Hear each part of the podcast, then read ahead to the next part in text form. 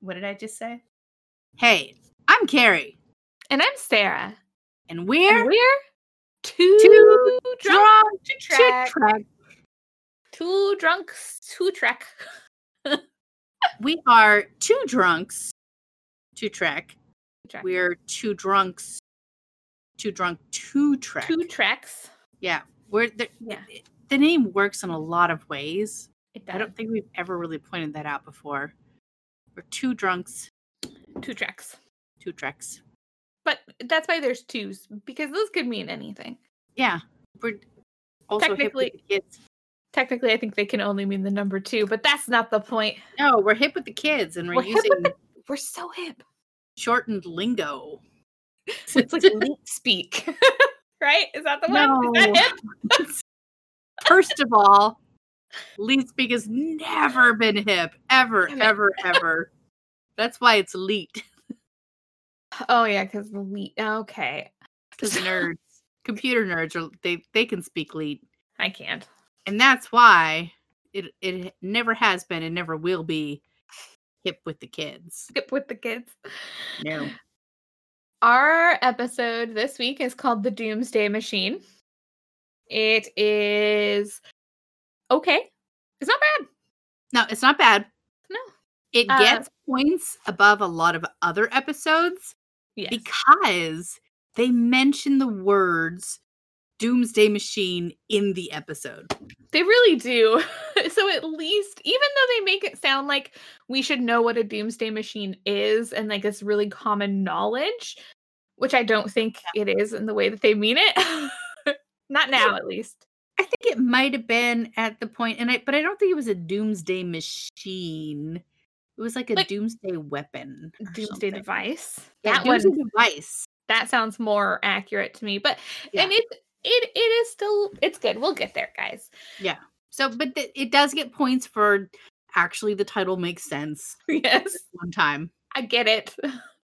Uh, we start off on the bridge, and there's no Uhura, which is fucking stupid. But it um, is the first thing that Sarah and I so. We're on the bridge. Kirk walks in from the elevator, and then he walks to this blonde lady who is yeah. sitting in Uhura's chair. And he yeah. starts talking to her. And the first thing Sarah and I both wrote in our notes was, "That's not fucking Uhura. Not Uhura. What is her? She's sitting in her fucking chair." The only thing I can think is that I guess maybe Uhura is still recovering from when they completely wiped her personality, and then thought if they just gave her intelligence back that she would be herself. Maybe she's... Makes sense. Maybe. Maybe she's on leave. Yeah. Maybe she was like, y'all, I just got fucking mind wiped. I'm taking a, a time. I'm... Yeah. I'm gonna go. I'm I'm, I'm gonna go. I'm going. I, I gotta yeah. not be here. The place of my trauma. I got some yeah. healing to do. Probably on a tropical planet with oh, yeah. uh, a lot of alcohol. Like I, I, I would assume if I got mind wiped and things got weird, I would demand a lot of stupid things to, you know. Well, she's got to rebuild all those experiences. Yeah. Ooh. Yeah. I, I just got the feeling she had a lot of experiences, so that's gonna be a fun time. Yeah, it's gonna be an adventure. Mm-hmm. Um, but she's not here. And that's really probably the most upsetting thing in the whole episode. Yeah. Um, but he is talking to this blonde chick whose name, I guess, is Palmer. Um, Lieutenant Palmer. Lieutenant Palmer. He does not address her by that at first. We don't find that out until later. But so he's just talking to this woman character. And Lieutenant. Then, that's what I call her. Later, we find out that she's. I wouldn't have. I wouldn't have known she had a name if Carrie hadn't have told me. I was I was so upset that she wasn't Uhura. Like, I just couldn't I handle it. It's not right. It's like if someone else was sitting in Sulu's spot. What am I going to do? Oh, that's where Sulu sits. Actually, yeah. You know what, what I did notice this time? And we didn't talk about it. But uh, later, there's somebody sitting in Chekov's chair that's not Chekov. Is not in this episode either.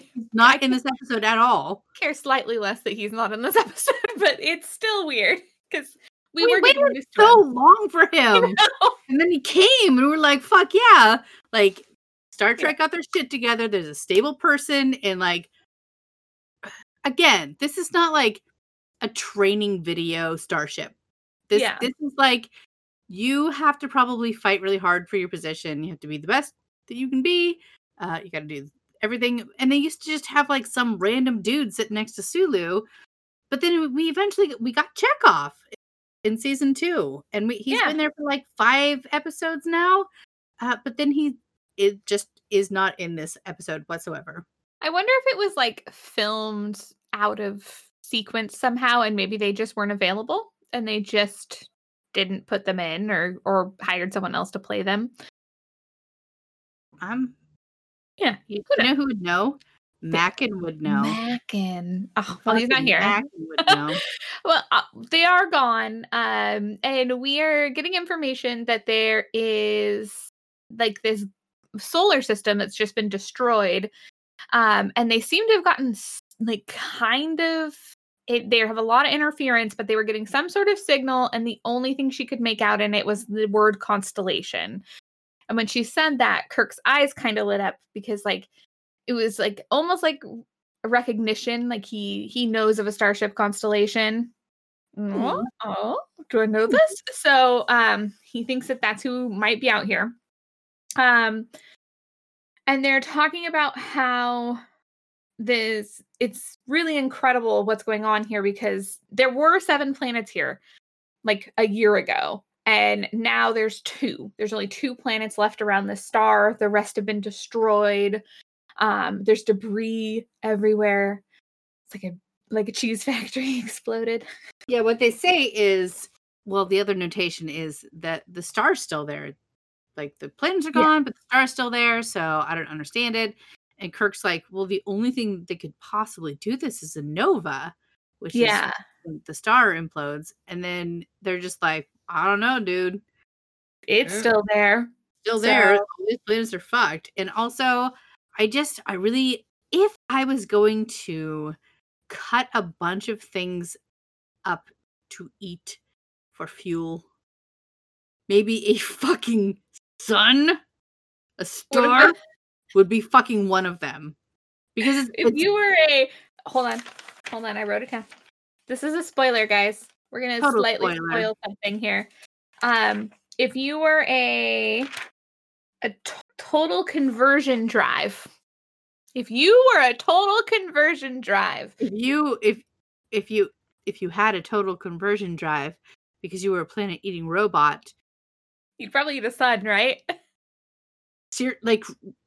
Am I wrong? Like, I I didn't think about that watching it the first two times, but now I'm drunk. It hasn't and... gotten there yet. It still has two planets in the sun to go. No, no. Oh, yeah, because it tries to leave. No, no, no, no, no, no, no, no. I wrote this down. They're at L three seventy, which is the first system that they encounter where everything's been obliterated except for yeah. the sun. And two planets. Uh, sensors think... say the solar system has been destroyed. The whole thing... And then they approach this other solar system. It's oh, there's another one? Yeah, they go to a whole other one. And that's that's where the, the, the sound's coming from, the uh, garbled message that they're hearing. They're currently in the first, because they were talking about oh. having the track and the path. They get there really fast then. They don't spend any time even getting there. I'm telling you, that's what happens. Yeah. No, I believe they, you. Because they're at L three seventy. I wrote it down the second time. Sensors say the solar system has been destroyed. And the guy's like, well, there was a bunch of planets and there's only the sun now. But that's, again, where I'm like, hey, if I'm just a star, like that is the best source of I energy. Maybe it can't eat the stars. They're too big. It's not that big. It's only planet eating big. It's not star eating big. that's that's what that's my theory. So um, yep. Yeah. Makes as much sense as anything else they're gonna throw at it. So, okay. There are no signs of the Constellation here. Um, but then they immediately find the distress ship and decide that it has been attacked, and they go into a red alert. So it all happens very quickly, because I thought they, I, I didn't even know they moved. I'm not going to no. lie to you guys. We're not even, we're not even to the intro, and they were in one place, and then they went to another place, and like, wow, this looks the fucking same. Uh, but there's still two planets yeah. that are cool, so maybe... Yeah, and they, they find the ship, and Kirk decides it's been attacked, and we go to a red alert. And it's just like, it's it's all very, like, matter of fact, even though none of it was really presented to me in a way that made sense. I, I got confused the first watch through, because yeah. they were talking about the whole dead solar system, and then they were talking about that they were like, oh, these it's the same things we just saw. But you can't wait see the same things you just saw. Wait.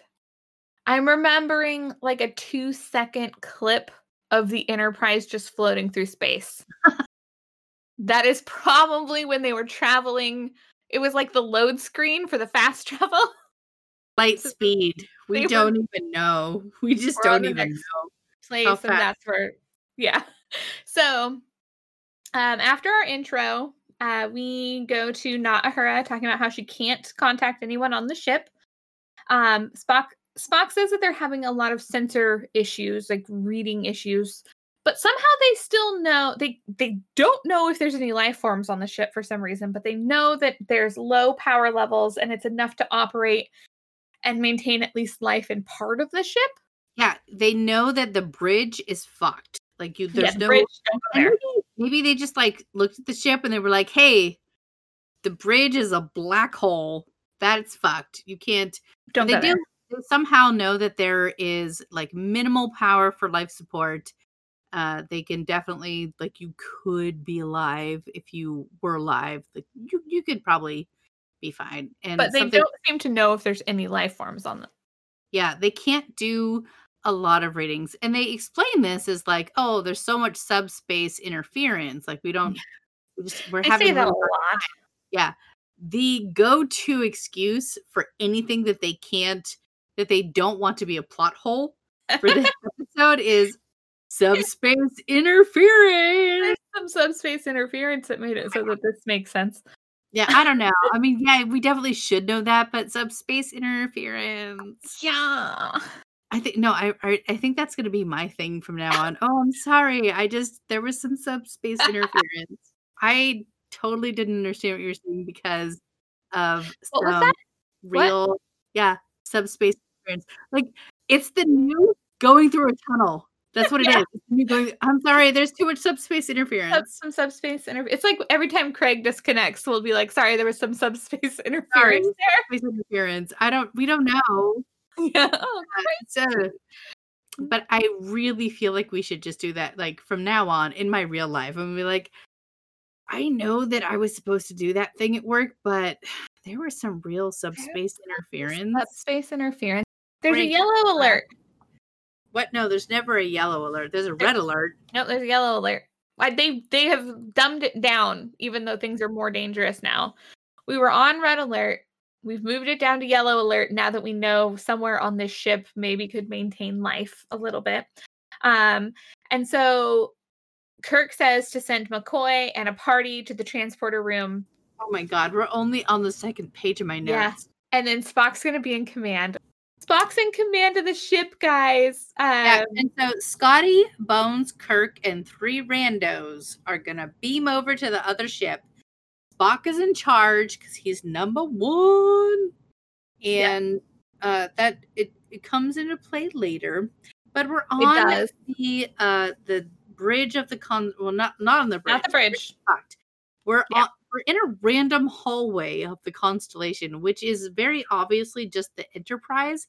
But they pulled some hoses down and they turned all the lights off. Yeah, it's dark. It's dark.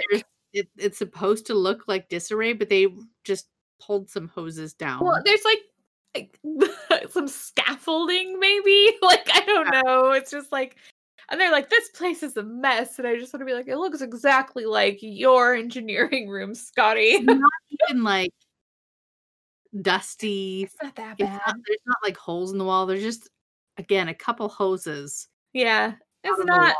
It's not bad. Um, the wall panels like shot out and are on the floor broken. Nope. It's just a couple of hoses. Yeah. Hanging down. Um, and they are getting some normal readings from this uh, instrument that Carrie hates that looks like like a like a marshmallow shooter. Like, it's so fucking stupid. It's orange and gray and large and light, and it doesn't exist. And somebody doesn't some, do anything. Some prop master, and I'm sorry, I'm gonna offend you, but fucking try. Give it some fucking weight. If you're gonna put a goddamn gun in a goddamn man's hand, make it count. Yeah, but he's stupid. Getting normal normal readings with it. Um, and they're talking about how this didn't happen without warning, like, which I don't actually get, because he says, like, um, there's half cup, like half full cups of coffee lying around, and then he says this didn't happen without warning, and it's like that seems like it would have happened without warning, right? We know that it didn't. It they had like yeah, so I don't know. It's, it was a weird thing, but uh, maybe I just misunderstood how he said it. I. Um, would- Okay. No, I think I think he's I think this is supposed to be foreshadowing. It's just really, really poorly done. Poorly done. Really like most things done. In this episode. Unlike everything else that this series tries and totally yeah. accomplishes, I think it's really, really poorly done. Because of what happens next. Like, they definitely had warning that yeah. they knew it was gonna happen. They knew something was coming. Uh, Scotty decides to go check the engines. Um, they're not finding any signs of struggle, or there's no survivors, no bodies. Um, so they're like, well, they're not likely on any of the planets, since there's only two planets left, like, of the solar system. One of them um, is pure poison. And the other one is so fucking hot that, like, nobody could possibly even get onto it. Yeah, so no one's, no one's yeah. on those planets. No, those planets are absolutely not uh, gonna. You're not gonna find the crew there. So um, we go to a scene in the hallway where Scotty says that the warp drive is complete junk, it's just destroyed, but the impulse drive is okay. Um, and they're trying to figure out what happened here. Like, there's we, they can't find anyone. What's going on? And Scotty recommends, why don't we go check the um, computer system, because it's still intact, and maybe there's a captain's log we could listen to. Very astute. It's a good idea. I think that would be, like, your first thing to do. Like, it, why are you even looking around being like, computer, what happened here? So this is the first moment where we know that Scotty is actually smarter than Kirk, which is why a few things that are going to happen in the future don't make any sense. And that have happened in the past. That have also happened in the past. Don't make any so sense. They they go into, I guess it's going to be where the, like, a computer room, and there's just a guy laying on. He's like laying on the console. His eyes are wide open. Carrie and I thought he was a dead body. He's, I think it might. It could be like his quarters? Well, they were going to the computer system to listen to the captain's log. Like, they could have done that anywhere. I guess yeah. they just got lucky and they picked the one place where he happened to be still. I mean, they uh, were, like, we've learned that you can get to the computer system through any room mm-hmm. in the ship. So maybe they just, yeah, lucked into it. They got lucky. Um, they did find him. He is super, like, in shock, not responding to anyone, and Bones gives him a shot, and this is Commodore Matt Decker. Like, Kirk knows him. He calls him Matt, and he's like, hey, what happened here? And he says, we were attacked by that thing, and Kirk's like, what thing? And, like, Matt's making the stupid yeah. First of all, Sarah's giving a lot of uh, grace to Kirk, who he just found this dude who is yeah. laying passed out, and Definitely they pull him up, and then they sh- they shoot him up with and, adrenaline. Like, I assume, yeah. And so, like, he like wakes up and he's like, yeah, and he's all fucked up, and whatever happened has not been good. And so he's like, Kirk's like, what happened? He just starts yelling at this guy, like, what, what, what fucking happened here? And the guy's like, oh, oh, and he just starts, like, overacting, very overacting everything, and it's yeah. it's so hard to watch. It was it was it was a lot to be a part of, but it's just like this, like, this poor dude has just went through the hardest trauma he's probably ever going to experience. And Kirk's just like, fucking tell me what happened. And the guy's like, huh, huh, like huh, shaking him. Huh, and huh. The Commodore like can't talk. And Bones does say, he's like, he's in shock, Kirk. Like, give him some space. Like, and then they start listening to the captain's log. And so all I'm going to say here is there is some very good acting and there's some really good story, I think, in here. Like, what happened to this guy is fucking tragic. The story is really good. It's actually yeah. pretty well thought out for this series. Yeah. Like it, it actually, like it could have been done so well. And he even delivers quite a few of the lines really well, but then he ends it in overacting in such a way that just like rips you out of the moment. Maybe what it was is they were like, so he did a great job for most of it. And I, yeah. I, I think we can agree of this beginning sequence. Like he was doing a great job. And they were like, uh, no. You have to be really mad about the things that happened, and you have to like be trying to also uh, take control and not understand. Like, yeah, you have to pretend you don't understand something. And he's like, "What the hell?" Yeah, it gets it gets. ridiculous. he does he does that a lot. You guys can't see the face, but just imagine like mouth open, like head back, like ah. So they start listening to his captain's log and they find that the planets were breaking up, and so they were investigating what was going on, what was destroying these planets, and they had tried to contact Starfleet and they couldn't. And this is where he kind of jumps in and starts filling in the blanks of his captain's log. And he says, I transported them down no, to the planet. Oh, yeah. When, just to note, there were four planets when they first. Yes. That, that was part of it. There were four planets. They were like, oh, there's four planets, but there's supposed to be more planets. So we're going to go investigate. And then when they're taking these notes, there are three planets. And so he's like, all right, crew, this is the only planet that you can possibly live on. Um, you, you're going to, I'm going to, I'm sending you down there. Everybody's going to transport down. You have to go down there uh, because whatever's happening here, which this current drunk Carrie is understand, yeah. like realizing like, you know that something has destroyed a bunch of fucking planets. Not your ship, a bunch of fucking planets. Why are you sending your whole crew down to a the fucking planet? planet?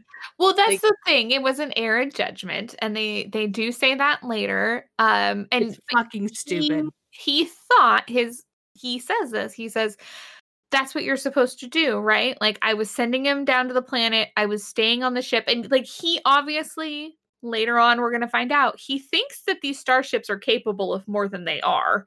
Yeah. I think he was going to try and protect them. And I he think, couldn't.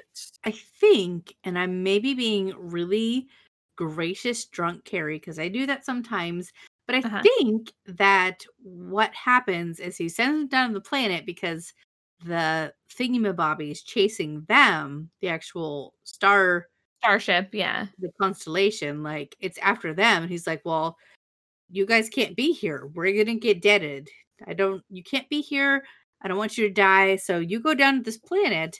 But it turns out it, like, if you quit giving power to this thing, then it finds something else with more power. Like, like a planet. A planet. Yes. It turns that matter into power. And, and I think that's what, like, I don't even know if it was an error in judgment so much as just like not understanding the scope of what he was dealing with. Oh, yeah. It, I honestly, I don't think that this is his fault. But of course, he's the captain. He considers it his fault. He's his living responsibility. With, yeah. He's living with a lot of guilt. He's He says, um, so he says, I sent them down to the third planet. And then Kirk says, there is no third planet. Don't and you he, think I know that? Yeah, that's what he says. He says, don't you think I know that, Jim? Like, like they're like, I sent them down four hundred people. I thought I was saving them, and then it killed them, and I'm still alive. Like, there's, this is going to be a trigger warning, because there's a lot of survivor's guilt and later on other yeah. things. I think about that's like soberish, but there's yeah. survivor's guilt, like hardcore there here. Is. And it's it's a lot. It and it, like this scene, like when he is deli- before he starts overacting, he he does a really good job. Like the way, he, like his inflection and the way he's delivering the lines is very like he's almost like stuttering or almost like talking too much in a way. Like yeah. he's, but he's doing it like it felt like somebody who was trying to like make excuses. Like yeah. Because like wasn't didn't I do what I was supposed to do? Like, don't you think? Don't you agree with me that, that this is how it was supposed to yeah. be? Like he's um, like tripping over his own words to find his own validation. Yeah, and just like trying to get the validation from Kirk that he he didn't do anything wrong. It, yeah, it's not his fault. He didn't. They didn't die. Like that. That's not his fault. They didn't. Not, he didn't do anything wrong. Yeah, and it's it's actually really like fucking tragic and sad. And then he overacts. And he does the thing yeah. again where he's like, ah, ah, yeah. like his mouth is all big. And he's like, the devil, Jim. Like, they say there's no devil, but it's like the devil. And But I've um, seen him. Yes. And then Kirk walks away to go talk to these engineers. And this is like the first scene in this episode where Scotty says, there's a bunch of science talk. I don't think it really matters. And Scotty says, well, we can't do anything. And Kirk says, well, did you try this? And he's like, well, I guess maybe we could do that. And it's like, why do you know more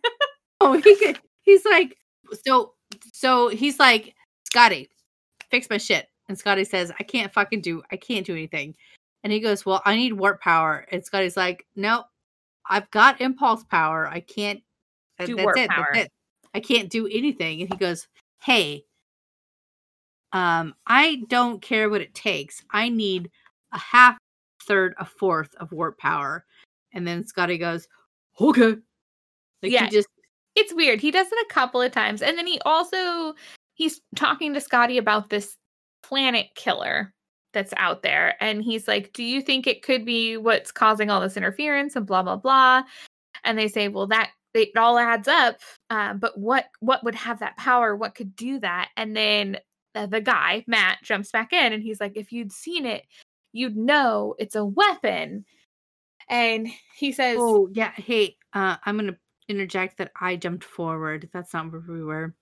Well, that's oh. what I was saying. But, but yeah. it does happen. Well, it's, yeah. it's a similar conversation, though, because Kirk definitely says he needs something. And Scotty says, well, that like, this is where we're at. This is what we yeah, have. And I he can't do that. He says, so, did you try blah, blah, blah, blah, blah, blah, blah? He yeah. says, oh, I maybe that'll work. This conversation is where we learned that the antimatter has been deactivated. Because that's what oh, I wrote down. Oh, we don't know what that means. No, it means it literally mean nothing. nothing. It doesn't that's mean my science talk. It's in, the antimatter has been deactivated. And then because something blew through the deflectors, and is that's what's causing the subspace interference? Oh, yeah, yeah. And then the whole thing's a weapon. The whole and, thing's a weapon. Yeah, that's the guy. Yeah, and then well, they go. Is it an animal or a yeah alien spaceship or is it alive? Space. I wrote, is it an animal or a space? It is both. it's is it an alien spaceship or is it alive? Yeah, is it biological or like man-made? Yeah, and both. He says he says both or neither. Or neither. I don't fucking know. I'm currently traumatized. Matt has no fucking clue, and it's yeah, fine. We Matt. Saw it. Matt, it's fine. I have no fucking clue either. Like you don't have to yeah. know this. And so they're like, "Well, what do you what like?" Yeah, did you get any readings, like, when you saw it attack? And they, he said, yes, we got this reading, and it's an anti-pro, like, a pure anti-proton beam. Like, absolutely pure. Absolutely pure anti-proton beams. No fucking sense. What is no. that, Gary? What's a pure anti-photon beam? Fuck it. You know what we learned later? Proton? Serenite, Serenite, no. The other one that we learned where you looked it up, the oh, total that, conversion Total conversion drive, drive which is what this yeah. is. And I looked it, it means up. Fucking nothing. It does mean something. I looked up total conversion drive and it said a total conversion drive is something that changes matter into energy, but it's only from this episode of Star Trek. It's something that Star Trek made up in order to explain what was currently happening. And I assume that that is what the pure anti-protons are. Something Anti- Star Trek made up to explain what is exactly happening right now at right this now. very moment. Um, then Spock calls and he's like, we definitely can't reach Starfleet. Sorry about that. And then they, then he says, because apparently Spock's got basically all of this information as well. He says, it's definitely a robot weapon. It definitely eats planets. And he doesn't know why. Because Kirk says why. And he says, that's unknown. I don't know why.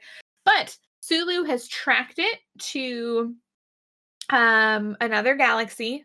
And its current course is headed directly to our galaxy, which is the most populated galaxy in the universe. Well, and it's it's headed to the heart of the galaxy, which is like, I don't think that this is how galaxies work.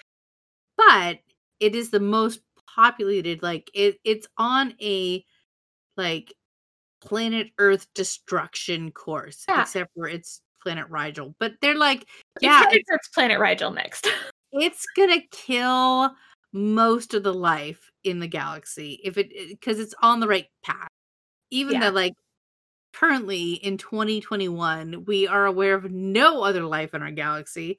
Apparently, this galaxy has many lives, big lives, and it's right just straight for them. Huge, huge lives. Huge lives. Huge, huge lives. Huge. They're bigly lives. Big, the most bigly lives.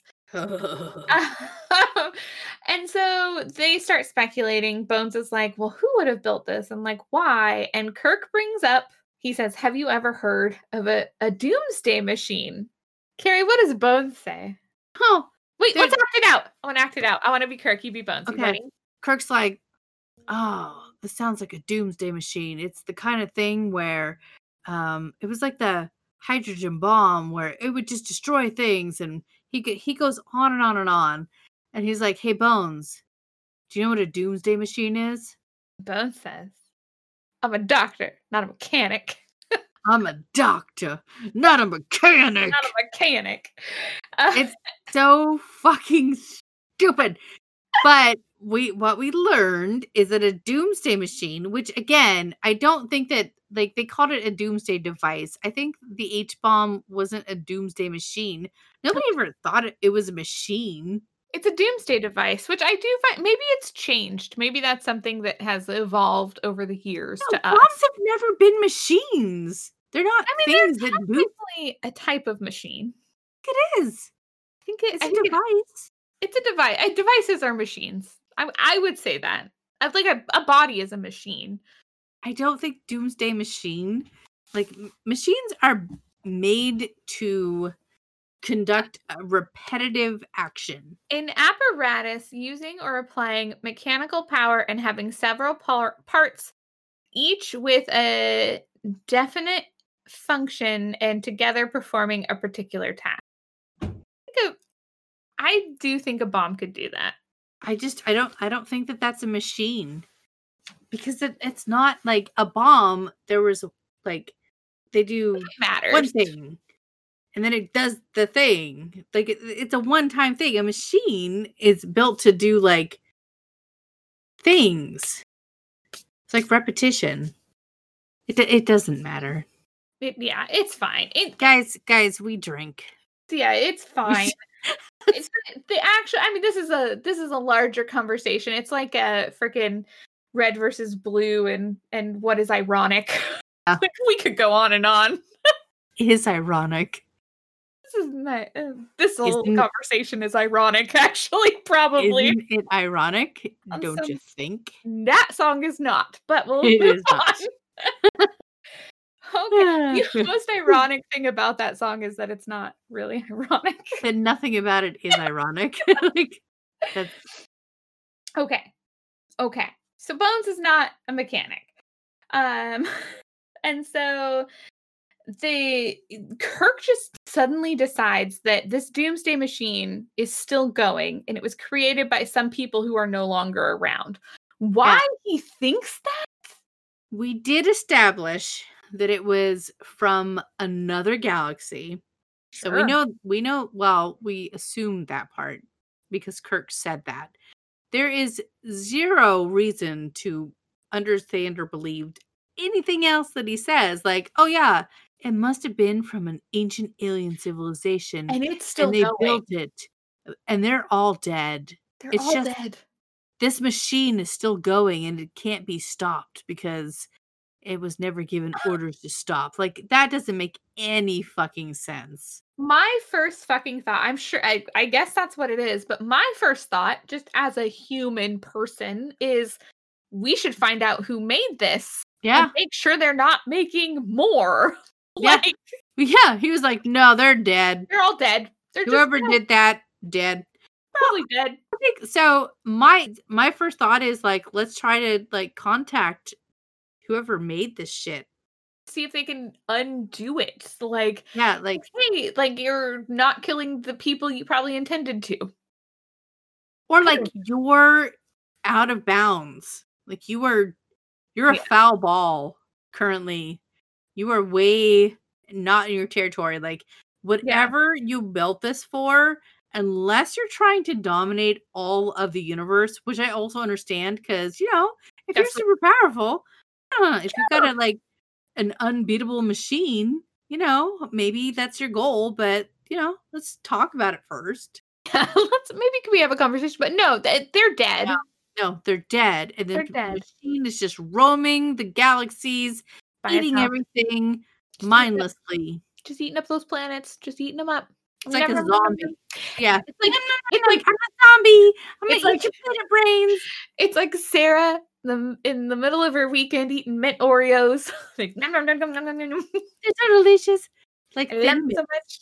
Like, how, no, they are how, like Thin Mints, but Oreos. Well, how, how do they stand up to Thin Mints? They are basically if Oreos were Thin Mints, and I very much like them. I don't like Oreos. I think Oreos can go suck a bag of dicks. Like, they're not very good. I know. I'm sorry. I don't. If if Oreos didn't have a filling, I would love them. I don't like the filling. Oh, you have to take them apart and then eat the filling, and then no, eat the. I don't like the filling. I don't want it. But when the filling is mint, they're perfect. So mint Oreos. They're so good. They're so good. All right. Yeah, I'll I'll give you a package at some point. Just drop them off on your porch. It'll be worth it. So, yeah. So, um, this is the end of where the Commodore starts. the The end of where the Commodore has like good dialogue. They have a conversation about how he needs to go back to the Enterprise. And he says, no, like, I'm not leaving my ship. This is my ship. This is where I need to stay. And Kirk says, this isn't a ship anymore. It's just, it's just a hulk of metal. Like, just fucking, just go. Like, you um, have, to, you have to go back. Your job is to like protect your crew, and that's that's not what happened. Uh, we're not placing blame, but that's not yeah. what happened. There is no crew. Yeah, you basically have a completely void hunk of metal. Just yeah. you need to go back to my ship. And I'm going to see what I can do here, because maybe we can take it back and maybe fix it. But you go back, get checked out. Like, you've had a fucking hard day, dude. Take a shower. He says, Bones, take him back to the ship. And then he has his last, like, it's like a really fucking sad line, because he's like resigned to go. And he says, like, I'm sorry, I've just, I've never lost a command before. And then he like leaves with Bones. And it's like... It's a really sad, like, his story is fucking tragic. And if Sarah is about to cry, in case anybody was curious. But, like, if he hadn't have overacted, like, I think it could have been really fucking good. But, like, every time I I get, like, emotional, I get more emotional thinking about it. But if I was looking at him and he was like, ugh, I'd be like, well, takes me right out of the moment. Okay. Yeah, definitely, like, he he yeah. ruined it. He ruined it for us. We have yeah. this beautiful story built up in our heads and minds, and it's really moving about this captain, the Commodore, who lost his crew. It's a really good story, but then he's involved in it and loses all. And, he, and then he ruins it. But yeah. he does. He goes back with Bones, and they beam back to the Enterprise. Um, and suddenly... Which, wait, spoilers, is the worst fucking thing that could have happened, honestly. Yeah, him going back to the... I feel like... Because he, he does tell Bones, like, take him back. He's sending him back with the doctor. That should imply that, like... Hey, doctor, he, take care of this motherfucker. Yeah, he is he is a patient under your care. But, like... Bones fifteen should... minutes ago, you shot him in the arm to alive. Yes, like, he needed, take like... Take him back, adrenaline. Check him out, give him some shit. Like, this man is under your wing, Bones. But that's not really what happens. He gets no. beamed back. Uh, they get immediate... beamed back. They run out of the transporter room. Yeah, because there's a red alert, like, immediately. Yeah. They run. And, like, there was, there's always been a fucking red alert the whole fucking time. It just keeps no, fucking it happening. Turned, it turned to yellow, and then now it's back to red. They run out, and they're like, oh, no, no, no. They both run up to the bridge in the elevator. However you run in an elevator. They, they get as fast as they can. They just get, they push the button really fast, like a bunch of times. Like, yeah, go, okay, go, go, go, go. And then they're on their bridge. Yeah. And this fucking asshole who is clearly traumatized, he's just like trying, like, he's like, we got to do this. We got to do that. We got to. It has, it's, we're not quite there. We okay. are getting close. Okay. okay. They run onto the bridge, um, and they find out on the bridge that um, this this thing, this planet killer that we're seeing, it looks like a giant ice cream cone with, like, lava inside of it, or like a like a uh, I can't think what they're called, the crab, hermit crab shell, like, with lava inside, it's like, like it's a glowing light. It's like a giant, like a giant ice cream cone, like yeah. one of those ones. Like, it's not like two squirts or three, it's no. like twenty squirt. It's very big. Tall, and it's, it's very... like the ice cream cone that's as big as your head, but yeah. in space. Yeah, it's very cone shaped and miles long. Like, comes to a very clear point, but it's also horizontal with no ice cream. Yeah, and at the cone part is a giant lava asshole. It's like a flaming asshole. It's like you ate too much Taco Bell. Yeah. And that's your butthole afterwards. It's like, it's like a hot sauce. Yeah. It's, it's a hot like... sauce asshole at the butthole. Bottom of the giant ice cream cone. Yeah, it's a lot. And that's what they're seeing, and it's approaching them fast. Um, and they're I like... Thought, I, th- I thought it looked like Sauron's eye. It kind of does look like the Eye of Sauron. I yeah. That is a real thing. It's like yeah. all of the fire is going inside the yeah. butthole instead of coming out. Yeah. It's not so eye-shaped. It's just no, like... yeah, it's, it's still... It's to, like, a center instead yeah. of being, like, the eye. Cat, it's not cat-eyed. No. It is, like, people, fire people. Asshole-eyed.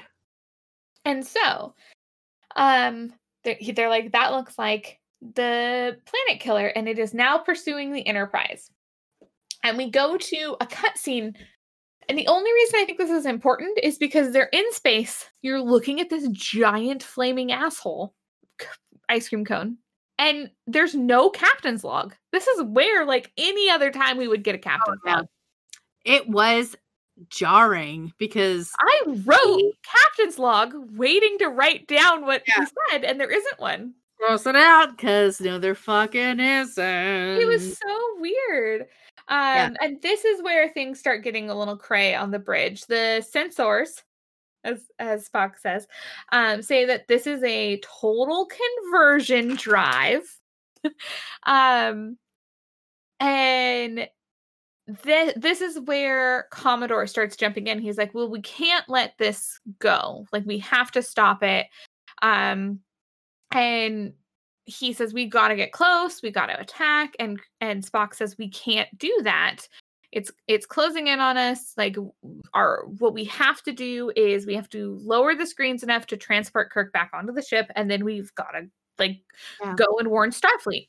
Starfleet is the only, like, one ship can't fucking possibly do shit. We're not going to fix this. Yeah. Yeah, we, we can't do it. So let's get Kirk back. Let's, uh, we're going to like scooch a little bit in, get Kirk, and then just get the fuck out of here. Just because go. But Starfleet.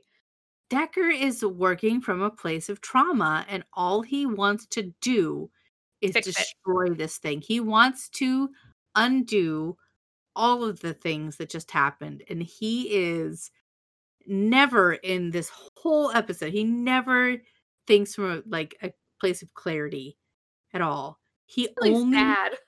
It it's terrible, but yeah. he's like the only thing he can think of. Like he's like, no, this this thing destroyed all of my people. I have to destroy it. Kill it. We're like the only hope. Like yeah. no, he's like. Because he, and, and I, I kind of get it. Like, he's looking out for Rigel. He doesn't want all of those people to die because all of his people just died. So he's trying really hard to be like, hey, we got to stop this before it gets to them. He's trying but, to take the actions he didn't take before to yeah. fix it. And it, yeah. but they're the wrong actions. And Spock can clearly see that because he's not coming from the place of trauma. Like, yeah. he's super logical. Um, and, So they, um, as soon as they lower the screens to transport back on uh, Kirk and Bones, not Bones, who's on there? It's Kirk and Scotty. Uh, they get immediately attacked and everybody like flies around and they try to take evasive action. There's this one guy in the bottom left-hand corner of the screen and he is everything to me. He is exactly how I feel anytime I'm on the ground. It's like he goes to get up off the ground and he's like on his knees and he has to like scoot towards something on his knees so they can like pull himself up. When we first see him, he's on his stomach. Yeah. And then and then he gets up on his knees. And I like I assume that there's like a decent amount of direction going on here, but they're like, just ask, act natural, guys. Like just just be cool. And he's like, how do you get up from the ground? How how would I get up from the ground? So he like is on his stomach, and then he pulls himself up to the knees, and then he, like, knees forward. Like, scoots on his knees?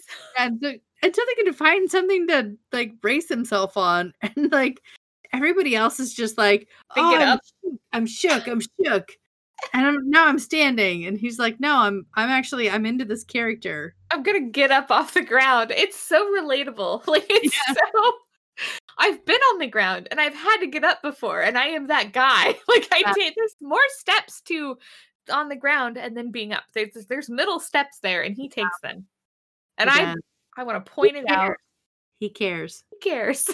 um and so they are taking evasive action. The transporters are now out. And so is communication. So they can't even fucking talk to Kirk anymore. They have lost communication with the captain. And I'd be like, oh no, too bad, so sad. Oh, we can't talk to Kirk anymore. Oh, darn it. How tragic. Oh. Um, and then Kirk is off complaining to Scotty that they're stuck there. They're blind. They're dead in the air. They have no power. Like, And Scotty, he says, Scotty, you've got to get me going. Like, I need to fucking move. And this is where they have the conversation where Scotty's like, well, I can't do that. And then he says, well, did you try, like, impulse power? Like, it's just like, it's so stupid that every time Scotty's like, there's nothing we can do, Kirk's like, well, did you try this random fucking words in a row that nobody understands? And Scotty's like, that might work. Every fucking time. It's like, Scotty would have goddamn known. It's just. No, he would have. would have he would have been like, I can't do what you're asking exactly, but here's another option. Like, but I know I know that in order for you to feel good about this conversation, I have to give you a little something, so maybe I that's it. Yeah, I can't give you this, but I can give you this. I wonder if what Scotty's actually doing is he's like he's like planting the seeds for Kirk. And then he's like, I can't do it, Captain. And then Kirk says, what about these other things I've heard you say? And Scotty's like, oh, maybe that'll work, Captain. Because, like, yeah. he does get a lot more validation than anyone else. And maybe he's just, like, planting the seeds to make Kirk feel important so that he gets... Possible. I just, like, the, the whole... really like, again, I I know that in order to become a captain, you really have to go through every step of the ladder. Like, you don't yeah. just get to be captain... Unless probably you're American, I assume they just yeah. I know that I know. Kirk's supposed to be smart, but I, I assume that you really have to go through a lot of rigorous education, and you have to go through a lot of different things. But you don't. It, it's like sur- like surgeons. You don't make your primary specialty a heart surgeon, and you just like dabble in all the other ones. Like you can you, you can do a fine job in those, but it's just like try this really awkward thing to save this heart. It's the heart specialist who has the specialist yeah, that's going, going to, know, to tell you. Who's going to have that weird thing that nobody even knows about. Like, you don't get to know the weird, awkward, off-scene shit. Like, that's not your job. Can I, can I summarize what you just said? He's a captain, not an engineer. Exactly what it is. He's a captain. He's not an engineer. That's not his fucking job. It's Kirk that should be having that, that yeah, line. He, yeah, he did not specialize in that. So why is he always coming up with his specialties? I don't know. I don't know. But he is. So now character. That's why. Yeah, he's gotta be special. Um, so they're gonna try impulse drive. Is really where that whole thing goes. Um, and so the Commodore, we're back on the other ship now, that we do swap between ships a lot here. The Commodore uh, wants a status report, and this is where Spock says, uh, chance operated in our favor, is what he said. And then uh, Bones has to have like a speciesist line where he says, in non in plain non-Vulcan English, he's saying that we got lucky. And then Spock says, yeah, that's that's what I said. Like, thanks, Bones. Way to say what I just said, Way, idiot. Like, you think that the Commodore couldn't have figured that out? So they get a, information from Sulu saying that it is headed towards Rigel, the Rigel colony, where there's like a million people. And so Spock says, we need to go back for the captain. We need to get a message out to Starfleet. And again, the Commodore's like, there's like a million people on Rigel. Like, we need to get to the Rigel colony. We need to stop it before it gets there. Like, we have yeah, to. We got to go fight this big thing yeah. that we clearly cannot fight. We clearly stand no chance against. We and Spock are the Chihuahua of space right now. Yeah. We're going to put up our fucking dukes, even though we are tiny and can't possibly win. Somebody who owns a Chihuahua. That's not what he would do. But well, my, my Chihuahua's broken. I got a broken a, one. He's no, he's he's he's a blend. Yeah, he's a mutt.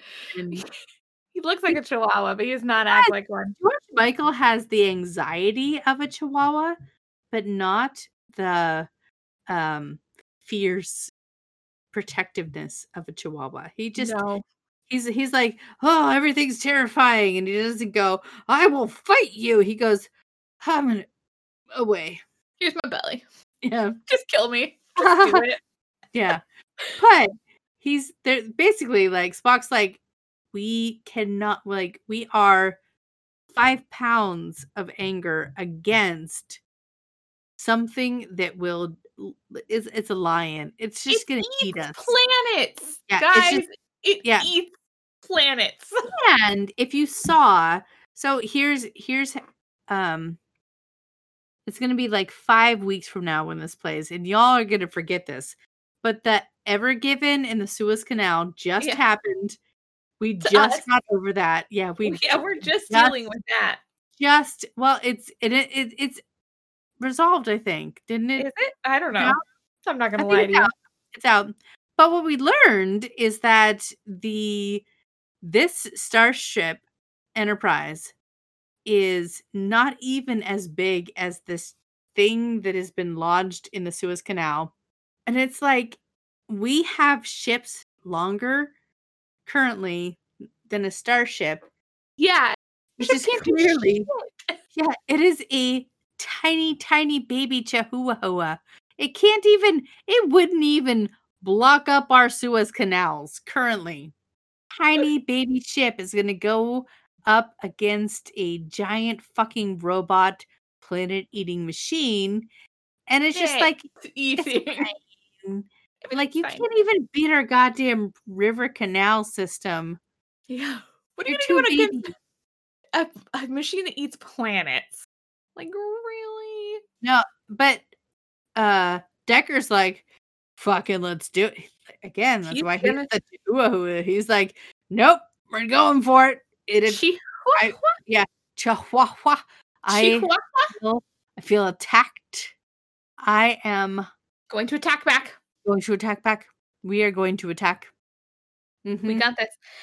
Um, and Spock disagrees. He says, "I'm aware of the population. Uh, we are going back to the Constellation. We are getting Kirk. The most logical thing is to just go back and tell Starfleet about this. Hey, we're Chihuahua.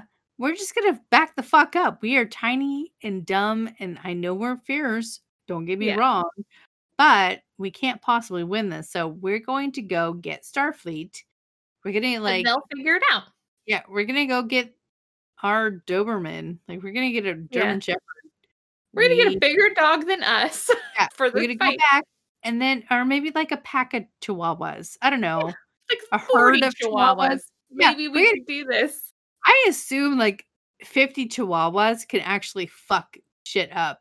Thing they're gonna they're gonna ruin someone's life.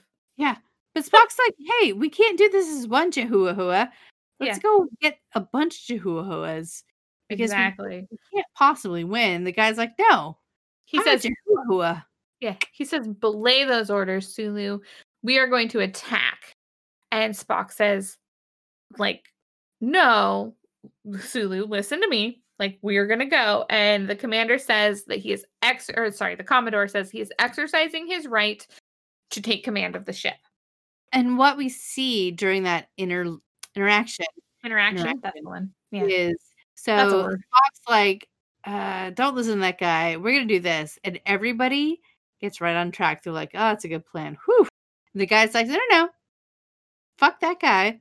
I'm in charge here. And everybody freezes. Nobody moves. And it's really fucking awkward. And then Spock's like, well, but the guy's like, no, I'm in charge. And here's he says, why. He says, I'm the captain now. I'm the captain now. All and everybody's like, like, they do it. Like, it's so obvious that they have no attachment to the Commodore. Decker. No. Not at all. And they think he's nuts and they only want to listen to Spock. And but technically Decker is the captain now. And Spock advises against it. He says, um, your crew, your people, they died under your command. Like, are you You killed them, you fucker. Yeah, and then he's and then he says, "I'm not going to make that mistake again." But he's obviously like he's obviously triggered by that statement. Oh yeah, he is when so Spock says it. Desperate to undo what he already did that he is like blinded to how he's doing it again. Yes, exactly. He's just like, "No, I'm not going to make those mistakes again. We're going to stop this thing. We're going to protect Rigel. I'm going to save people's lives." Um, he, Spock steps down because the Commodore says he's exercising his right to take over the ship, and Bones is super fucking mad about it. I actually really like Bones in this scene. Like, he says, Spock, you can't let him do this. And Spock says, he is right. He has the right to, to like take over the ship unless you can declare him not of like sound mind to take over the ship. and, and unless who is a medical doctor say he's not fit fit to be in command. He gets to be in command, and Bones is like, well, he's not fucking fit to be in well, command. Fuck him. Yeah, fuck him. Like, he's definitely not. And then yeah, and then, and Spock's, then like, Spock's like, oh, but you have to prove that. And he's like, Oh. Well, you know I haven't done any sort of, like, review on it. Like, we can't possibly prove that. And for some reason, again, I didn't take him straight in his disoriented state to, to the med lab. Yeah, I didn't do that. I so, and he's n- no chance he's going to go there now. There's no chance. He's going to be no. like, all right, well, he's yeah. sitting in the captain's chair. Yeah, I'm the captain now. I, yeah. Uh, maybe I should go to med bay and get examined. It's not going to happen. So he's, they're just like, oh yeah, that I, I can't actually, it's, it's a gut. Can I just go in my gut? Yeah. Like uh-uh. I can't do that. Uh, so he, he is like, so he says, Spock, you have to do something. And the Commodore is like super fucking chillaxed in the chair. Like he has like an elbow up on the back of the chair. He's like leaning back. He's like, Carrie and I are both doing it. And he's just like. Not well. And not well. Because our, no. our back, like they're very low back chairs. That ours start- are not. I have a high back executive chair. Yeah, it's hard. It's hard to do. Yeah, that's, that's actually painful. Yeah, but he does have his elbow up, and he's just, like, leaning back, and he's just like, Spock knows his fucking place, bitch. Do you? And then he looks at every fucking person on the he bridge. Does. Like, he spins his chair to make direct eye contact with Sulu and with Palmer. And the guy that took forever to get off the floor. Yeah, like, it's so, like, he just is like, is your dick big? Because my dick's bigger. Yeah. And then yeah. he goes, huh, at him. Like, it's so weird. Yeah. Like, just whip it out already, guys. Just measure it and get it over yeah. with. um, And then he's, like, holding up the Lincoln logs, as Carrie and I call them, like the painted wooden things. And he's, like, sniffing tiles. them, the tiles. And And he says... He gives a bunch of orders. He says, this is what we're going to fucking do, guys. Yeah. As he's like sniffing these like things. And Sulu says, aye, aye, Captain. And, and Bones is left. Bones like stormed off earlier when he was challenged. I also do when I, when people challenge me, I leave. He's like, fuck it. I'm done. Yeah. I'm out of here. I don't need this energy. I'm trying to like think if Bones really ever comes back into the picture after this. I don't know that he really does. See into Bones. Um, and we go to the other ship where Kirk is just like working on something and welding in this little hole, and there's smoke and lights coming out of it. Like two laser guns. Yeah. And they basically just like turn a flashlight on and make it like bzz, bzz, bzz, bzz. Like you've never seen Kirk work on anything. Like no. What is he even doing? He's not doing fucking anything, but he's bzz, bzz. With a flashlight in a hole. Yeah, exactly. Um, and he, Scotty calls him, and he says that he can't get anything going. And this is another point where Kirk's just like, "Well, did you try this and this and this?" And he's like, "Well, I could do that, but it'd be too much for one man to handle." And then Kirk says, "You work on your miracle, Scotty, and I'll work on mine." And that's the end of the scene. And he goes goes back to working. And scene. Okay. Then we get the deflector shields are um, full power. But they can't take any more hits from this thing. We're on the other ship now. Um, on Enterprise. Yep. And then, so... Spock says that they have to retreat because they are getting hit. Like we go back to the Enterprise in the middle of like a, basically a battle with this thing. And it keeps happening. Like they keep getting hit. And Spock is saying like, command, like Commodore, we can't, we can't do this. We, and the Commodore's just like, we have to get closer. We have to attack. Yeah. Like, dude, I it. know you're the captain now, but this is, we're going to die. Yeah, all, well, we're all going to die. Kirk is just logic. Like, he's just telling you the logical course of action. And Spock, sorry, I don't know what I'm talking about. Um, and then we go back to Kirk and Scotty. And he tells Scotty, Kirk is talking to Scotty. He says, we need power and we need it soon. Um, because he's, like, basically he like tests out this T V, and like somehow he's getting a live feed of what the Enterprise is doing, and it's like flying over the giant ice cream cone and shooting it with phasers.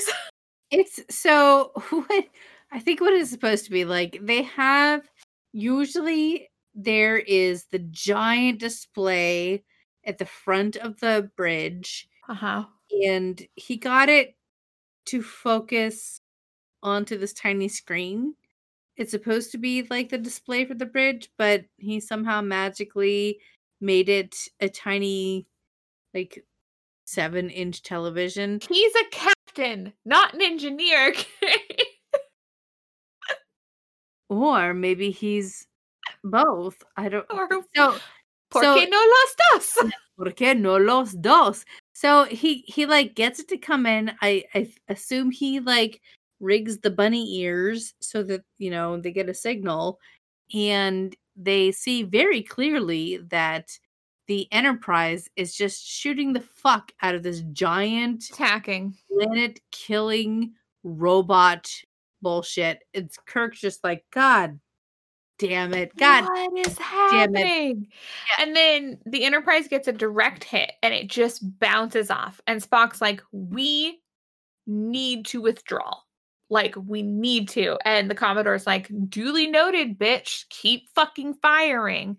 And then we go back to Kirk. And Kirk's, like, calling Scotty. And he's like, listen, fucking Scotty, we need more power. Like, we need it right fucking now. Because he's watching this all happen. And then Scotty's like, aye, aye, Captain. And then we go back to the Enterprise. It's a lot. Back to the Enterprise. Yeah. And they are... They get shot again, and their shields are fucking gone. And they get another hit after their shields are gone, and everybody's just flying around, and things are crazy. They have severe casualties. Palmer calls in with that. She's like, severe casualties everywhere on the ship. That's three and four. They are That's the one. They're fucked, bitches. Like, we need to fucking get our shit together. And there's then no there's fucking shields anymore. Like, anything else that hits them from here on out is just gonna fucking kill them. There's nothing yeah. good that can happen from here on out. They get hit again, but then it ceases firing at them because it is pulling them inside its giant flaming butthole mouth. It doesn't need to expend energy any longer because it's sucking them in to eat them. Yeah, it's gonna eat them now. Um, that I assume is what a Cheeto feels like. Yeah, they are the Cheetos. Like, it probably in. is trying to avoid getting picked up, but once you're picked up yeah. and going in, just don't fight anymore, because I'm going to eat you. So the phasers are your hand trying yeah. to get it. I'm the phaser. Yeah. And then, and then I just, like, once you get here, there's no reason to fight anymore. You're Come going here, in the mouth. Baby. Go, yeah. eat it. Go eat you, Cheeto. Nom, nom, nom, nom. Nom, nom, nom, nom, nom. Just like those Oreos. Just yeah. like them. So, um, they're being pulled inside, and this is where Spock says, we need to break free of this tractor beam within sixty seconds or we are dead. And he says, no, we need to keep firing. This is the Commodore. We need to keep firing. And then Spock says, psychologically, this would be, you would be unfit for duty because this is attempted suicide if you don't try to break free of this tractor beam. Like, I'm fucking telling you right now.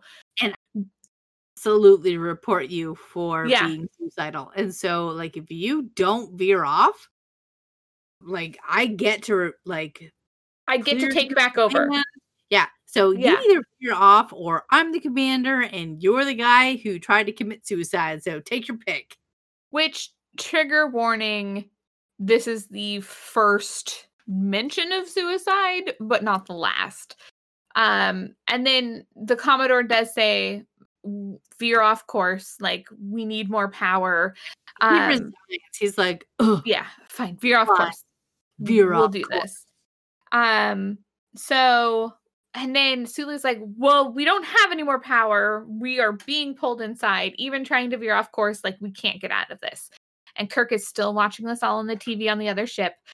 And he says, Scotty, power. Like, um, and he says, we've just got enough to move, Captain. And then Kirk's like, that'll do. And he uh, like they start moving and they're going to try and fly around and I guess in some way distract this thing. So they're flying towards it and he says, keep that power coming, Scotty. And then we go back to the other ship where they're trying some things, full power to the stern. They still can't get out. We go back to Kirk and he's got all these buttons. And Scotty's like, well, what's going on? And he says, um, we're moving and Enterprise isn't. So we need to distract this thing. This is like his big old plan. And he's like, if only we had phasers. And Scotty's like, oh, we do have phasers. I can get you one. I got, I got a bank. I got charged. one phaser. One phaser. One phaser done. And he's like, Scotty, you've earned your pay for the week. Scotty earns his Scotty does a lot. Like, I hated him in that one episode, but since then he's been fine. Yeah, that I, I think that one episode was like, just sometimes when you bring a character in, you're trying to like establish them, you do extreme things with them. I think that the men who wrote for the original series were terrible at writing romance. So anytime they tried to write romance, I hated the person involved. Also very possible. So, super but possible. I like Scotty again, and he's getting a lot of props for what he's done. Yeah. Um, and then the Commodore says, the Commodore sees that now um, Kirk is trying to shoot this thing. And he's like, they, they saved us. They took its our attention. They took its attention. Now it's our turn. Like, we're gonna fight this thing together. Which isn't exactly what happened. Well, he doesn't, say, he, he doesn't say fight it together. He's like, he distracted the machine from us, so we're gonna distract it now. And like, they just like are like pew pew, pew on the side, undoing everything that Kirk just did. Well. Dev, but now Kirk can get away, but Kirk can't because he doesn't barely have get away. Like, Kirk was trying to save them. So either way, they saved him too. It's fine. Yeah, it's everything's fine. They're fine. the The big thing that they're trying to do is keep it from reaching Rigel, the Rigel colonies. But like, I don't know how this is helping. Um, because it can't be focused on Rigel when there's two fucking assholes. Yeah. Over uh, here. Take, exactly. I want attention. No me, no me. No me, no me, no me. And Rigel's just like, I have no idea you're coming. And just like, no, I want attention. No me, me, me. Except that, uh, except that they would just die. They're just gonna die. Like I don't. It's so stupid. Yeah, they're ball. Fighting. It's. Yeah. Yeah. Okay. So here's what happens, guys. Um. Spock is telling him, like, we need to get the fuck away. We need to get distance between us and it. Because, like, they've pulled themselves out now that it got distracted a little yeah. bit. Um, they need their... But then they find out their warp drive is out. So, like, they can't even get away fast enough. They can't refuel fast enough then without yeah. it eating planets and getting to them first. Like, they're going to run out of fuel. Basically, uh, it is chasing them. They are currently like ahead, but they have limited fuel, and this thing can eat fucking planets and just get fuel whenever the fuck it feels like. So unless they like take a dead space trajectory, they've only got seven hours, I think they said. Yeah, it's not enough to like really yeah, put like, space it doesn't matter.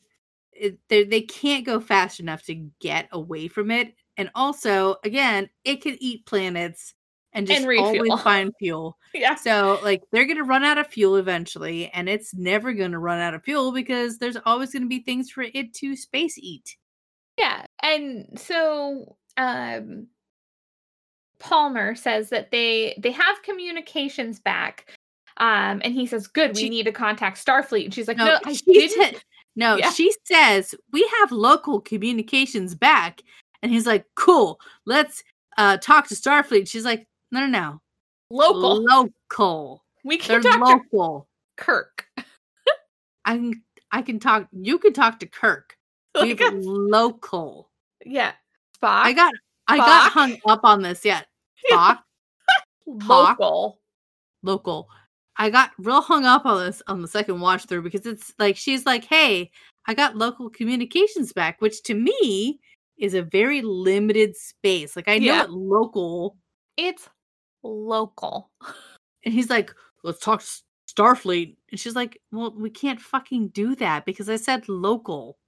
Yeah. Again, so- the woman says the thing. Then the men are just like, blah, blah, blah, blah. She's like, no. No, no, I, I'm gonna. Ha- I have to repeat the thing I already said to you. You can talk to Kirk, and so he tries to, and then the Commodore's like, "Hey, I'm the captain. I'll talk to Kirk." And then Kirk's like, "Where the fuck is Spock?" Yeah, uh, where's Spock? The Commodore's Wait. like, "I'm in charge. I'm the captain now. I'm the captain now." And then Kirk's like, "Oh, so you're the fucking asshole who's putting my ship in danger?" Yeah, the guy gets oh, real whoa. awkward. Well, um, no, I'm not doing that. And then Kirk's like, I want to fucking talk to Spock. And then he he says, Spock, give me the ship status. Like, tell me what's going on. Um, and Spock asks for permission from the Commodore. He says, Commodore, can I? And then for some reason, Commodore's still all like, slicked back in his chair. He's like, just come down here. Just come down here and tell him. Like, whatever. Like, I want you to do it in, like, private voices. Like, I want you to do it near me, at least, yeah. if you're going to talk to him. If we can talk to him, be, be at my knees. Yeah. And so Spock steps down onto his level, and he says, like, this is the ship's status. Um, like, all of these things have happened. We have casualties. Fucked. Everything's fucked. We're mm-hmm. fucked. We have to get a message to Starfleet. Like, that's our only option at this point. And then uh, he's, Kirk starts giving commands over the thing. He's like, okay, well, Sulu, like, you need to get out of there. You need to go. We need to get, like, in within range to, like, talk to Starfleet. We only have so much time. And then he says, Spock, you need to relieve the Commodore of his duties. And so Spock relieves the Commodore, and in the Commodore's defense, he gets up and he gives Spock back his chair. Um, but does put up a little bit of does. a fight. He doesn't he's recognize like, their authority. He's like, well, no, I'm I'm the absolute uh, best officery best here, so I I'm don't. I'm a Commodore. Yeah, I don't have to listen to you guys. And they're like, okay, well, but you do. Nobody here recognizes your authority. Nobody wants to listen to you. Also, you've already you're proven you're kind of suicidal. Fit. Yeah. You're not in any way, shape, or form fit to be charging this. And also, you killed a bunch of people accidentally. Like, you, I mean, it wasn't on purpose. It was an the accident. Time, sure. But all the casualties after that are kind of. Yeah. No, I mean, I.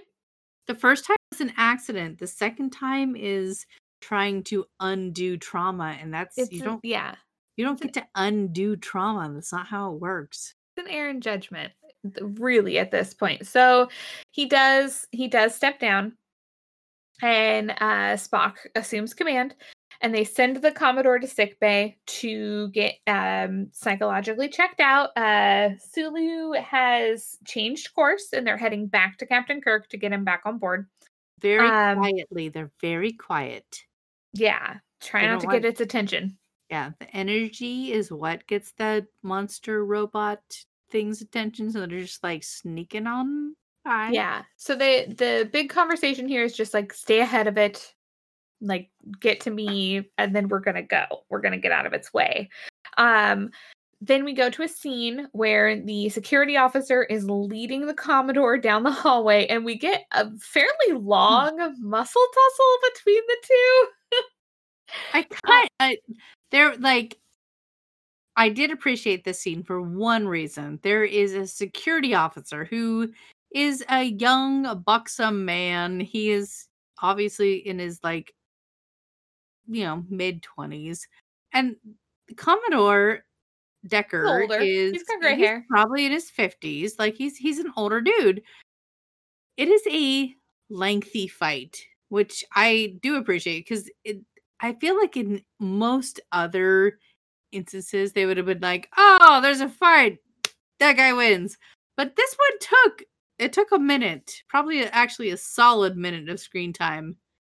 I'll say this too. It's not like the Commodore bested him with strength. He no. did this thing where he like coughs first as like a like a distraction, and then he attacked. And yeah. then he used like a rope-a-doping thing where he acted like he was like done. He was like on the ground and he was done. Yeah. And the guy like went to help him up and he like fucking took him down, and then he like drags him out of the hall. And also it wasn't Commodore. No, Decker. It wasn't. It was it some was... other dude with like longer silver hair. It was. I don't know if we've talked about Commodore Decker's appearance yet. He is a hot fucking mess. Like we didn't talk. We've we seen didn't... him so much. I know. He is like he has got like the five o'clock shadow of five o'clock shadows. Like it looks like he hasn't shaved in a couple weeks. Like it looks like. He has a nine to five job and is an alcoholic at the end of his fucking rope. Yeah. Like he, he looks worn out. He's got like, and it can't have been more than a day or so, but he no. had like a week of growth on his face. And they painted his, like, everybody has wrinkles like in yeah. their forehead, their, their lines, but they like put color into them and then like wiped it all off except for what was like they accentuated them. It's like they contoured his wrinkles somehow. He looks like a dirty alcoholic uncle. Yeah, like he he looks run down. He looks rough, and like I know we've said before, like he's been through a lot of trauma, but like like even just his demeanor, he looks like he's always burping in the middle of his sentence. Like it's like it's so much. Um, but he still wins this muscle tussle. Definitely, I definitely would never put this particular person in charge of my life and the life of four hundred other people. He doesn't look like a Commodore. And I no. know he's been through a lot, but he looks like somebody who really let themselves go more than a day ago. Like even a week, like I don't. It's, yeah. it's so. It's so, like whatever. Okay, I definitely wouldn't be like, hey, again, like Enterprise did. The whole crew was like, uh, hey, buddy, you look like you need some help. And he was like, no, I'm the captain. They're like, uh, you're not. You so, definitely just need some help. Yeah. So he is sneaking through the hallways now. And he is headed towards what we find out is a shuttle. He's going to the shuttle bay. He's going to steal a shuttle. Um, and Kirk and Scotty have got their ship to a third power. Um, and they're going to try and keep it going. And they call Spock. And they're setting an intercept course. And it's going to take thirteen fucking hours, which seems like a very long fucking time. It is space. So maybe that's normal time for space. I don't, we we don't know. He just, just watched just, him on oh. a screen. They didn't look thirteen hours away small. I don't know. Like maybe it's, it's the future. We're, I know. You know, as, for as little credit as we give them, they're flying high in space time things. It's true. Um, so the Commodore has stolen a shuttlecraft um, and Sulu narcs on him. He tells Spock, he's like, somebody has taken a, a shuttlecraft out of well, the shuttle like, bay. He's like, hey, the shuttle bay doors are open. And yeah. Spock's like, fucking close them. And he goes, well, I, I can't. can't. It's too late. It's gone. Someone Which, stole it. Like, between point A and B, there's there are so many things that happen where you could have shut many things down, I believe. Like, but they didn't. They didn't. That's not I what think- happened. I think my favorite part is that they don't know who it is. Like, who yeah. else is it, guys? Yeah. Who do you think Somebody. Stole Somebody Some... stole a shuttle. Somebody stole a shuttle. I wouldn't even know it. They it was... ate the sharpest tool in the shed. It was so silly. They were like, well, somebody did it. I don't know who. I don't know who. What other person didn't want to be on the ship and didn't belong here? And and then he calls Kirk and tells him, and Kirk's like, well, why would someone take a shuttle? And Spock's like, I don't know. So they try to contact it, and they know. find out they find out that the Commodore's on it. Yeah, big surprise. Commodore's like, it is I, Decker. Com- I am Decker. I am going to run this I. thing down that beast's throat. That's his plan, his big old yeah. plan. Take this tiny little shuttle down the throat of a machine that fucking eats planets. Suns, it's fine. It's it can't eat suns. They're too big.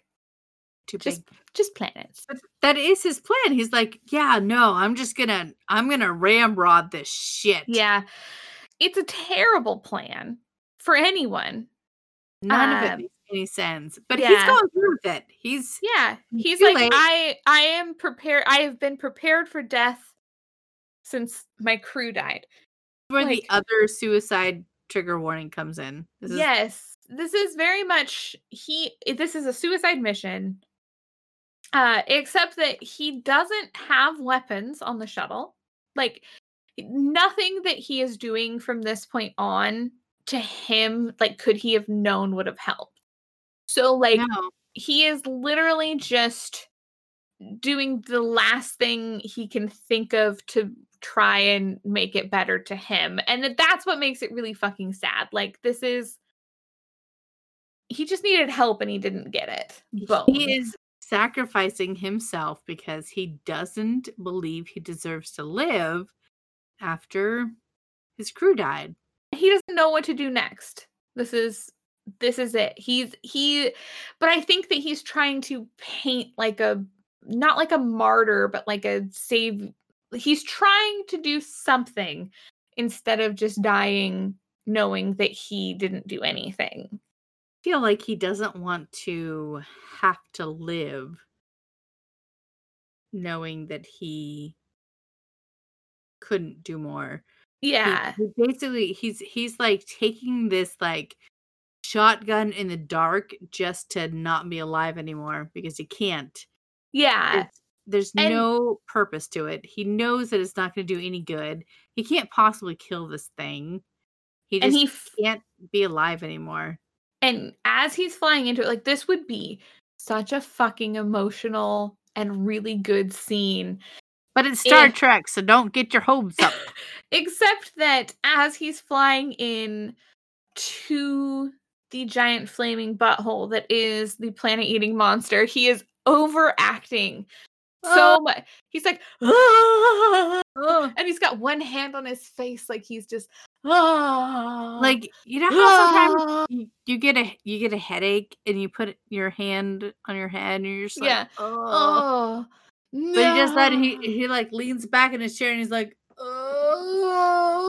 But, but you have to imagine his, his mouth is so wide and everything's getting really bright.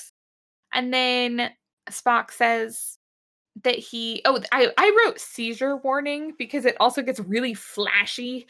And, oh yeah. And then Spock says he's gone. And then he calls over to Kirk and he says, "Kirk, come in."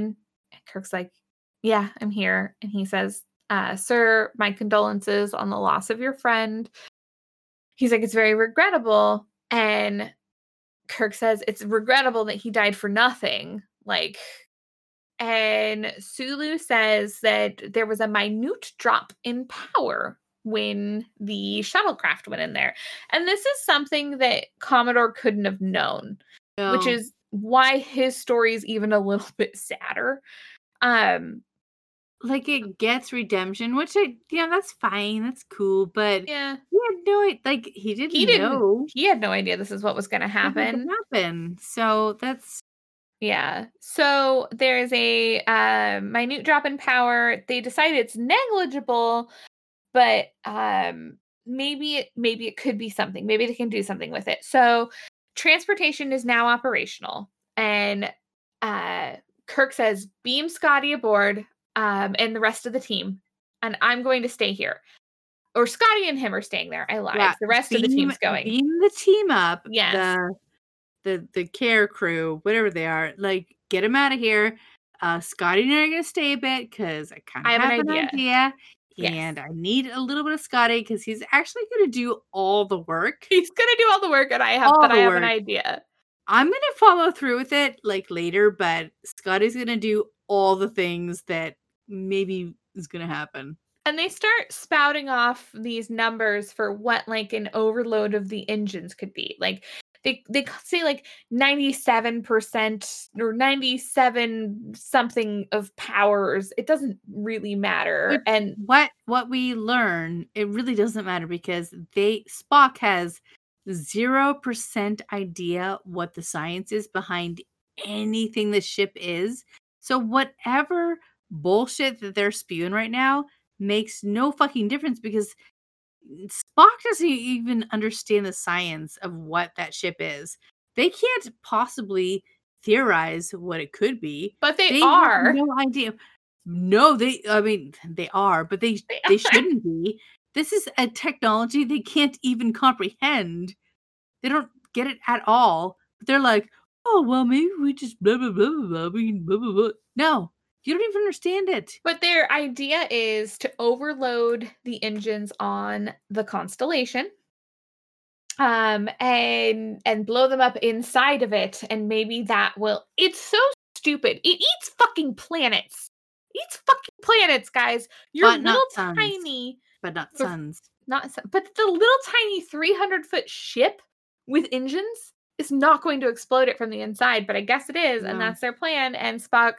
says he doesn't know if it'll work, um, but you're going to get dangerously close um, to riding down its throat. And, and Scotty's like, all right, I can give you thirty seconds. Timer with thirty seconds. I can give seconds. you, you get thirty seconds. I can rig this up. So you get thirty seconds, like you hit this button and then you have thirty seconds to get the fuck out. And so, then Spock says, you're cutting it very close. You're going to die. And Kirk says, I'm not going to die because you're going to beam me back on board in that thirty seconds. Yeah. Uh, Scotty's a super rad engineer. I bet you this yeah, is fine. Exactly. And I know that the transporter's been having so many problems, but that's fine. I'm the captain. Mm. I'm going to will. Everything's fine. But don't worry about it. And so, so. Oh, you go. You can say it. Well, and so they like. Scotty beams up. Yep, Scotty goes back to the ship. But he, first he sets up this one button. It's this a red button. button. It's a red button. Of these what, like, like there's like flip. seven buttons. Switch. It's yeah. It's a switch. It is a it's switch. It's the end of it. You, you just go, boop. You get thirty seconds. This.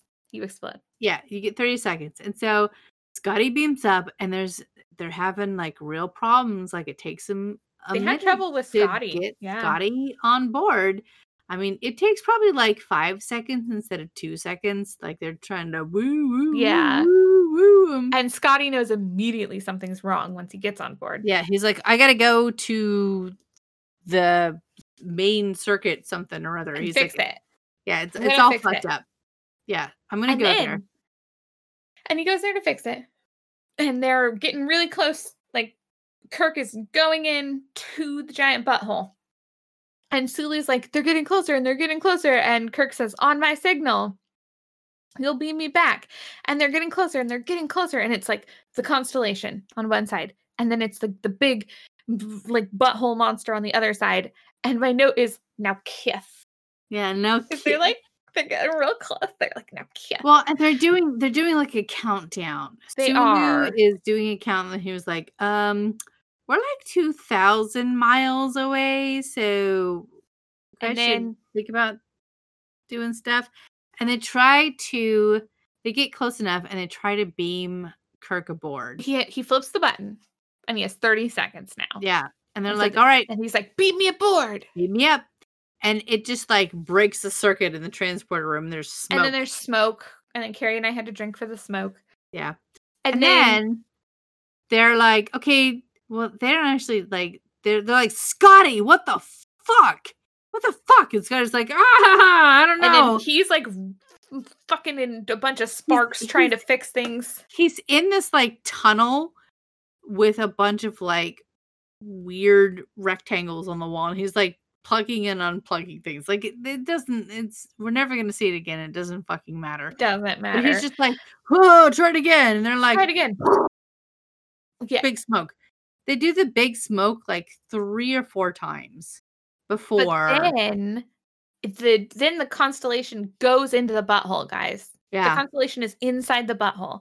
And and, and again, we've seen Sulu counting down. It's a thousand miles outside of the butthole, yeah, guys. It's in the butthole. It's, it's only five hundred miles outside of the butthole. And then one hundred miles. Uh, now we're inside of the butthole. It's so in the butthole.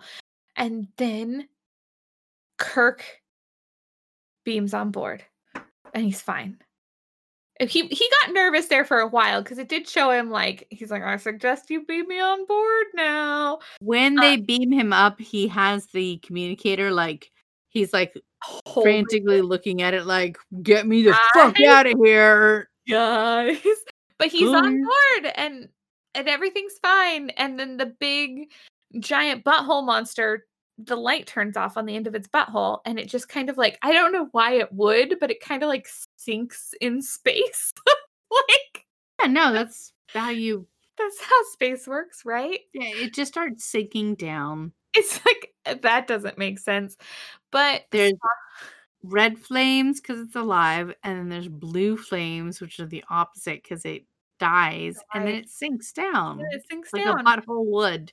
That's what buttholes do in space. Um, and there's no more radiation.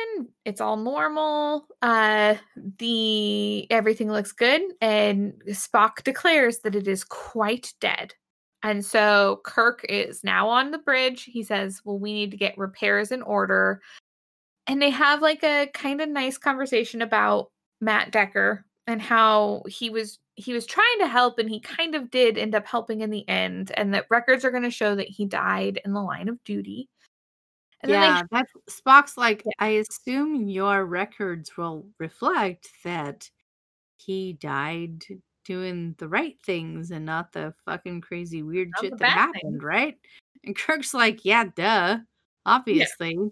I don't I'm not gonna besmirch his name. That dude was traumatized. he, he was a good captain. Like, this was a yeah. lot that happened to him in, like, a very small amount and of time. Even though if it were a Star Trek episode, Kirk would have fixed it.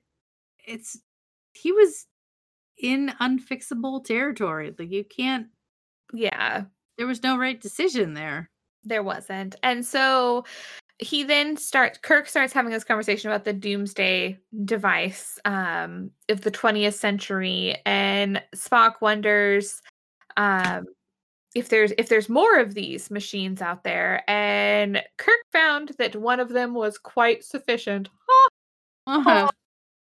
End of episode.